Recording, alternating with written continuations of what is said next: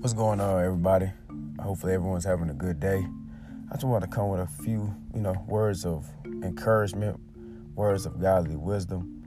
So, God tells us to love not the world, nor the things that's in the world. That's uh, 1 John chapter 2, verse 15. All right. So, when it comes to that, every aspect of the world, every aspect of the world system, or the cosmos in the Greek, are evil because the God of this world is Satan or the devil.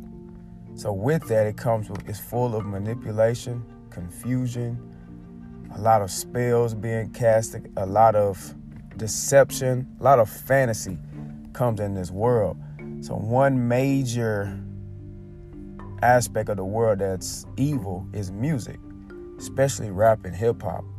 Man, rap and hip hop promotes pride promotes rejection, especially like gangster rap and all of that. Talks about their upbringing, talks about being a part of, you know, gang related activity, participating in criminal activities such as robbing, stealing, killing, drug dealing, all those things, right?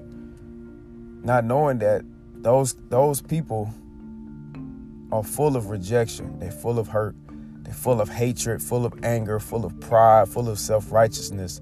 So the spirit that they're promoting goes into you if when you listen to it, and then you slowly become that thing, and then you're going to become an enemy of God. Anyone who's in friendship with the world is enemy against God. That's in James 4 4 right there. So you don't want to be a part of that. You want to separate yourself. If you're a true believer, you want to separate yourself from the world so you're able to be used by God. You're able to hear from God. You're able to obey what He's trying to tell you. You're able to live on a straight and narrow path. You're able to be free. Cause all this stuff down here is is is like being locked up. But the it's not a physical prison, it's a mental prison. The devil knows that. So he he promotes sin as pleasurable as fun. So hip hop and rap is promoted as harmless, as catchy, melodic, rhythmic. Man, like the, it gets me going. I can relate to this. You hear all those things when it comes to rap and hip hop, not understanding that, man, it's affecting your life.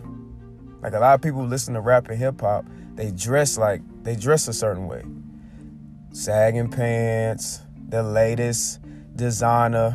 So Balenciaga, Gucci, uh, all YSL, all of that stuff, the ex- expensive Jordans, all of that stuff is put on because of the spirit of the music. The music hits you, if you continue listening to it, you'll turn into it. Whatever you idolize, you turn into that. So if y'all get a chance, read Psalms 115, 4 through 8, and it'll, it'll explain idolatry. That's why it's important to have God first.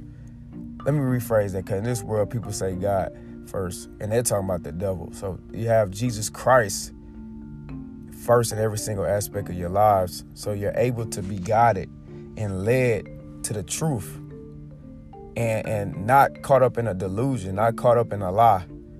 You know, because following Jesus Christ, He's going to lead you into all truth. He's going to expose everything about yourself, you know. The devil tries to hide yourself from yourself by keeping you in lies, right?